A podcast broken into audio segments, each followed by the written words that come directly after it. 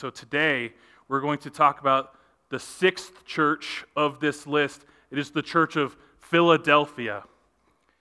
You might know that Philadelphia means brotherly love because we have a Philadelphia here in the United States. Uh, it means brotherly love or the lover of the brother. It was named by one brother for his other brother in honor of him, and so it's named that. And I always kind of laugh when I hear that that means brotherly love because if you're a sports fan at all, you might know that Philadelphia is not known for its loving attitude towards people as sports fans. In fact, they are known for throwing batteries at people. This is a real shirt that you can go on Amazon and buy right now. Philadelphia, we throw batteries. This is a true story. In 1999, fans of the Philadelphia baseball team were upset with J.D. Drew who was once drafted by the Phillies but refused to sign with the team and played for the St. Louis Cardinals against them, and they took that as betrayal.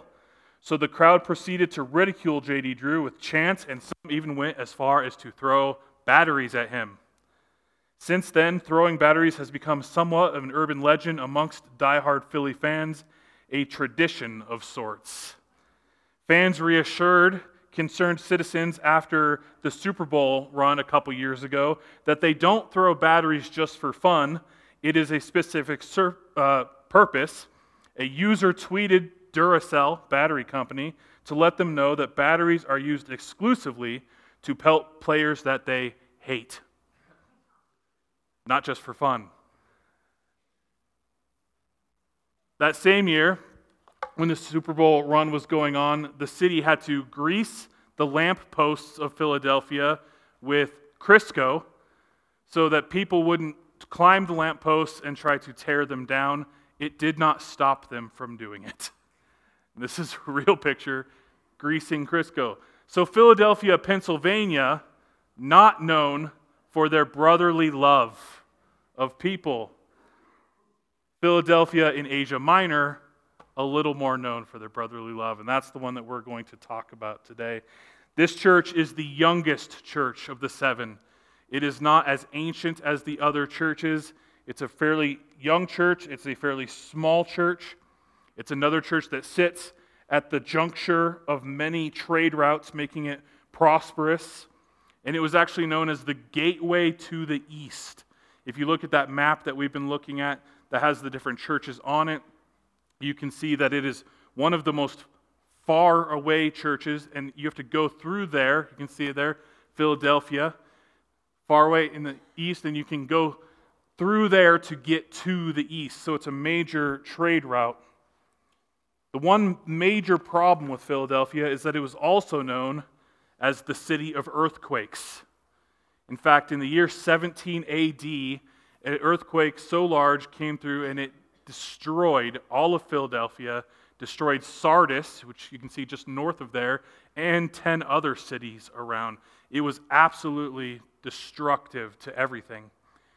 One of the Caesars at the time came in and rebuilt the entire city, and uh, there, were, there were so many people that were still afraid of the earthquakes that they refused to move back into the cities. They stayed out in the country because they felt more secure. I don't know if you've ever been through an earthquake.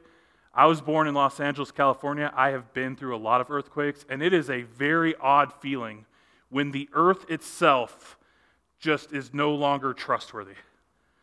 And I remember the very first time when I was a little kid, and nobody had explained to me that there was a such thing as earthquakes.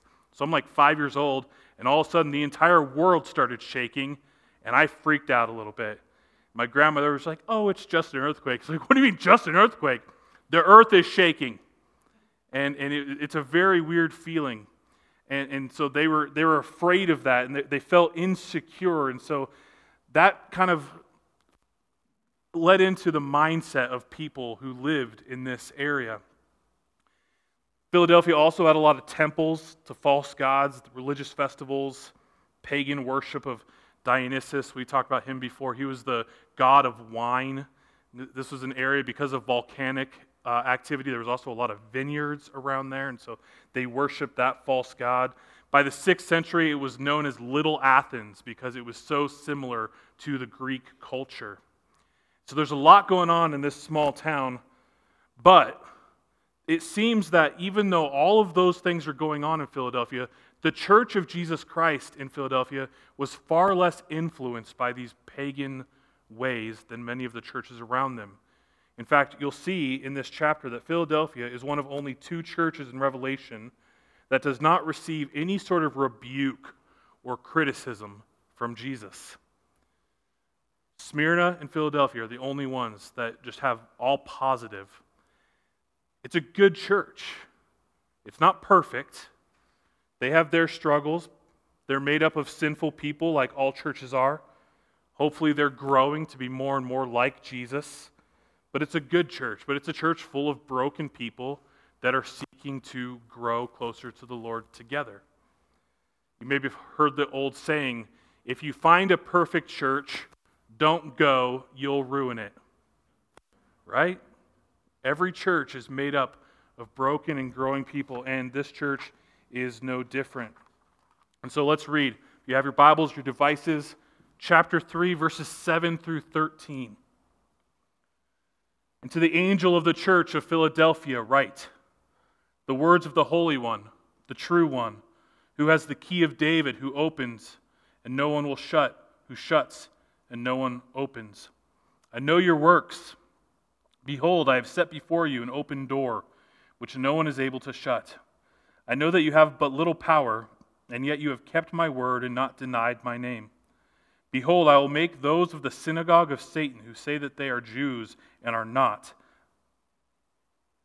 but lie. Behold, I will make them come and bow down before your feet, and they will learn that I have loved you.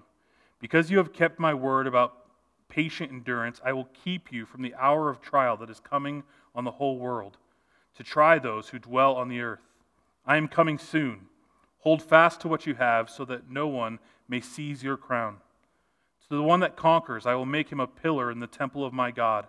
Never shall he go out of it. And I will write on him the names of my God, the name of my God, and the name of the city of my God, the new Jerusalem, which comes down from my God out of heaven, and my own new name. He who has an ear, let him hear what the Spirit says to the churches. Okay, so break that down.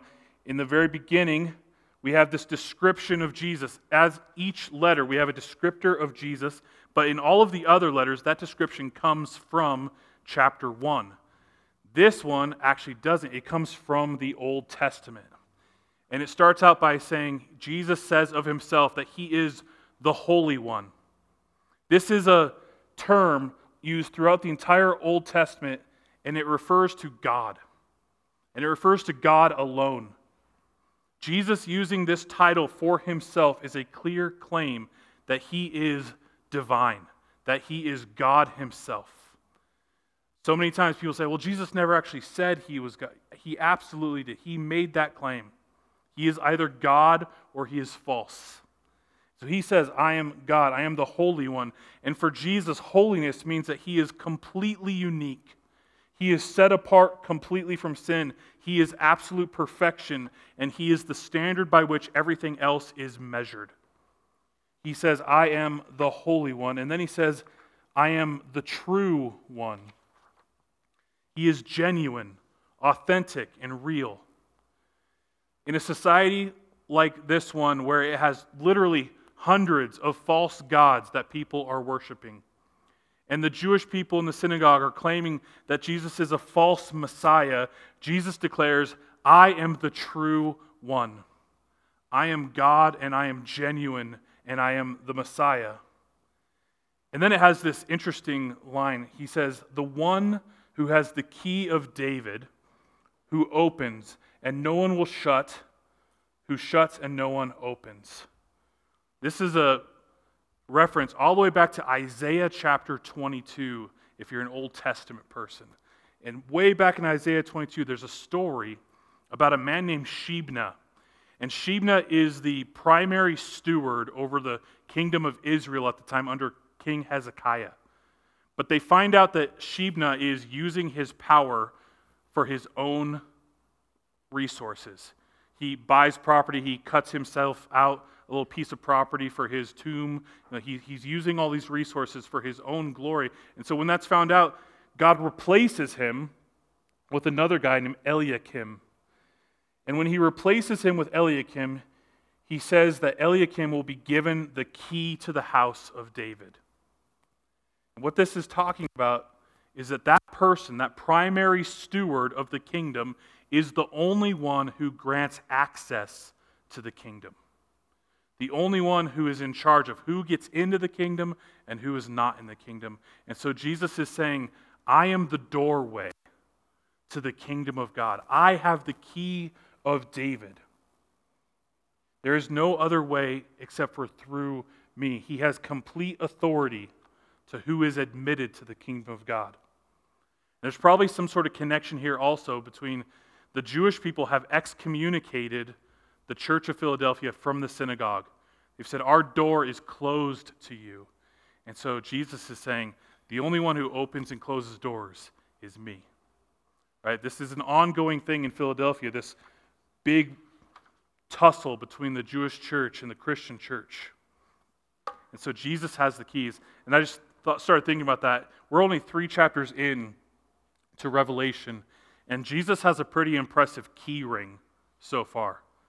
He has the keys to, the, to death and hell, and now he has the keys to life and eternity.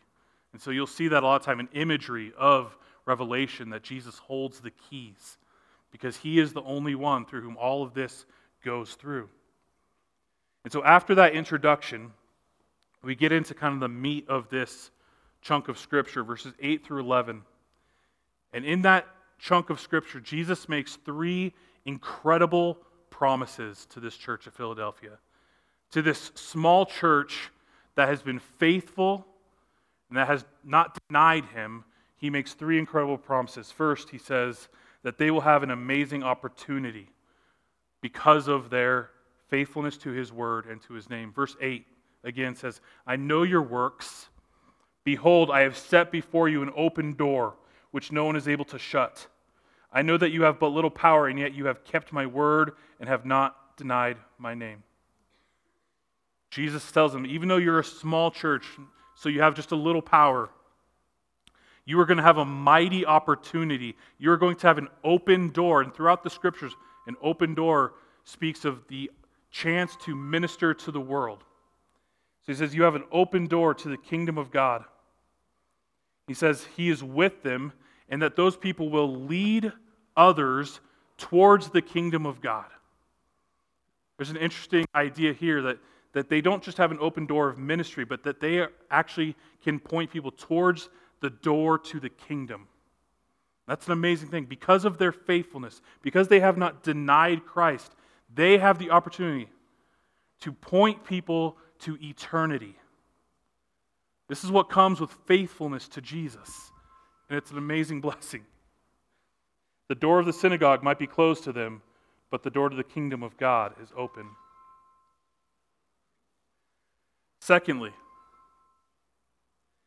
he will give them vindication over those who tried to separate them from him. Verse 9 says, Behold, I will make those of the synagogue of Satan who say that they are Jews but are not. They lie. Behold, I will make them come and bow down before your feet, and they will learn that I have loved you.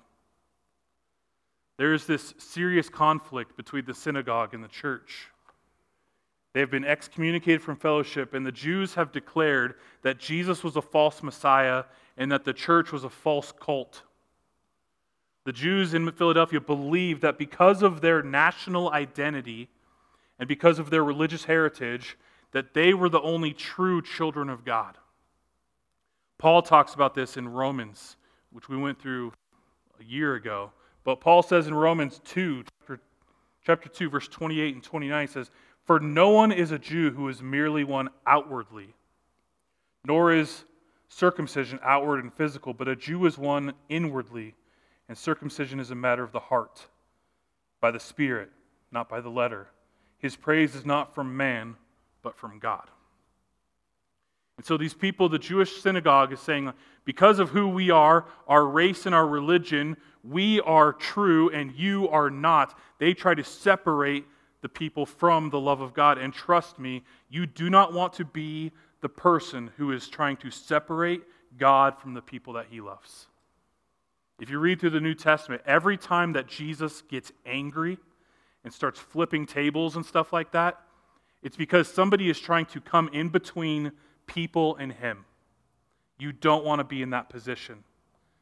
And this is where the Jews in the synagogue of Philadelphia find themselves, and Jesus calls them the synagogue of Satan. It's pretty rough. But that's exactly what the work of Satan is, is to try to separate people from the love of God. And that's what they're doing. You don't ever want to be in that position. Third, promise. He will keep them from tribulation. Verse 10 Because you have kept my word about patient endurance, I will keep you from the hour of trial that's coming on the whole world to try those who dwell on the earth. Now, this is easily the most talked about verse in this section because it begins to talk about the tribulation, which we're going to get a lot more into later on in Revelation. You might be disappointed. I'm not going to dive fully into this today because it's going to be its whole own sermon later. But there's a time later in Revelation where we're going to talk about the Great Tribulation. And it's a time that will come towards the end of the world, a time of ultimate judgment, a time that will end in the establishment of Jesus' eternal kingdom. And so he says in this verse, he's saying to Philadelphia, I will keep you from this trial, this tribulation. And so there's this argument that's been going on as long as this scripture has been known. What does that actually mean? What does it mean when God says, I will keep you from? And that's what the argument's really about. That little term that doesn't sound that important, but keep you from, is a term that people have been arguing about for a long time. Does that mean that they will have deliverance from? or that they will have safekeeping in. Does it mean that they will be removed completely from the tribulation, or does it mean that God will protect them while they're in the midst of that tribulation? And this has been going on for generations. People trying to understand what it means because some claim that this is speaking of the rapture of the church, which is another thing we'll talk a lot more about later in Revelation that the church in Philadelphia and the church worldwide will be caught up with Christ, and so they will not endure any part of the tribulation because they will be gone and in heaven already. Others believe that the church will be on the earth during the tribulation, but that they will be protected from the evils of the tribulation so that they can continue to witness to the world. Now, this is one of the things in Revelation that people feel very, very, very strongly about. There are churches that I have worked in that if I even said there's a chance that the church will still be on the earth during the tribulation, they would scream, Heresy, get out. But this is a real like discussion that's been going on for generations. And we don't fully know. And we're going to dive uh, again. I hope that this whets your appetite a little bit and you'll come back to hear more because we're going to get way more into this, but I can't talk about it all day long today. Because I have books in my office, books, 400, 500 page books that are just trying to understand this idea of what does the tribulation look like? And is it pre trib or post trib or mid trib and all those sorts of things? We'll dive into that later. But this, I want you to see that this is a really important idea, but I also want you to see, regardless of what the answer to that question is, the answer is Jesus' Jesus promises this church, this faithful church, that the tribulation will not fall upon them. Either they will be absent or they will be protected. But so often we, we look at this and we say, well, man, if we're there in the tribulation, like that's going to be awful. Yes, it will be awful for the world, but if you are a faithful follower of Christ, He has you in His hands and you will be okay. And so, if we do live in the generation that is going to see the end times come, we do not need to live in fear because Christ promises those who are faithful to him that he will keep them. That's an amazing promise. This whole letter is just amazing promises to a church of people that are faithful to him. In verse 11, he tells Philadelphia that he's coming soon. And what he means by that is imminently. It can happen at any moment the blink of an eye, like a thief in the night, all those terms. He's coming soon. And in the previous letters that he's written in Revelation, he talks about coming, but in each of those letters, it's an ultimatum. With Ephesus, he said, I will come and I will remove your lampstand, meaning I will remove your light from the kingdom. With Pergamum, he says, I will come and I will fight against you with the sword of, of my mouth. And then with Sardis, he says, I will come like a thief in the night. You'll never see it coming. But with Philadelphia, when he says, I will come soon, it's a promise. It's not a threat. He's saying, I will come soon and I will deliver these blessings that I am promising you. And then in verse 12, goes back to some of the language that he's been using throughout Revelation so far. He speaks to the overcomers and to the conquerors, to those who remain faithful in faith. And he makes another full, full fourfold promise to those who overcome, to those who remain faithful and do not fall into the ways of this world, who remain faithful to their faith in Christ. He makes this fourfold promise. One, I will make him a pillar in the temple of my God. Never shall he go out of it. Pillars are erected to bring honor to people, and they bring stability, and they hold up weight. Imagine how meaningful that is to you if you are part of the church at Philadelphia and your entire world is unstable. And you live in this insecure world where you're afraid to even be in the city and then Jesus says, I will make you a pillar. I will give you stability and power and might. Two, I will write on him the name of my God. This represents ownership. My first thought, I don't mean my first thought is the movie Toy Story. When Andy writes Andy with the backward N on the feet of all of his toys. And I, I imagine that it's silly, but I imagine God grabbing me, flipping me upside down, Yahweh on the bottom of my foot. That would be a great tattoo idea, actually. Okay. Just thought of that. Want to see my tattoo? Three, that they will receive the name of the city of my God. This speaks of their citizenship. In a world where Roman citizenship means everything to people because it gives them tremendous blessings, tremendous protection, Jesus says, Roman citizenship is one thing, but I will give you citizenship in the kingdom of God. And you will have security like you cannot imagine. And then, four, part four of this fourfold blessing, he says, And I will write my own new name on them. This is something that's come up a couple times in Revelation already. We don't know exactly what it means, but it seems that Revelation tells us that Jesus in the fullness of his new kingdom, has a new name for himself that nobody knows. That's a cool idea. I can't wrap my brain completely around it, but there's some name of Christ that represents his fullness in deity, the fully glorified Christ. There's some new name that he is going to give to us as his followers, as his children, that represents his full divine glory. And when that time comes, we will have the security of having His name, citizenship in His kingdom, ownership by God Himself. Those are incredible promises that God gives to those who are faithful. And in verse 13, he ends it like he has all of the other letters. He says, The Holy Spirit of God is speaking. You better listen up. I love that ending to each of these letters says, The Spirit of God is speaking. It's time for you to listen. Philadelphia is the church in Revelation that every church should desire to be like. Tim, you can bring your worship team back up.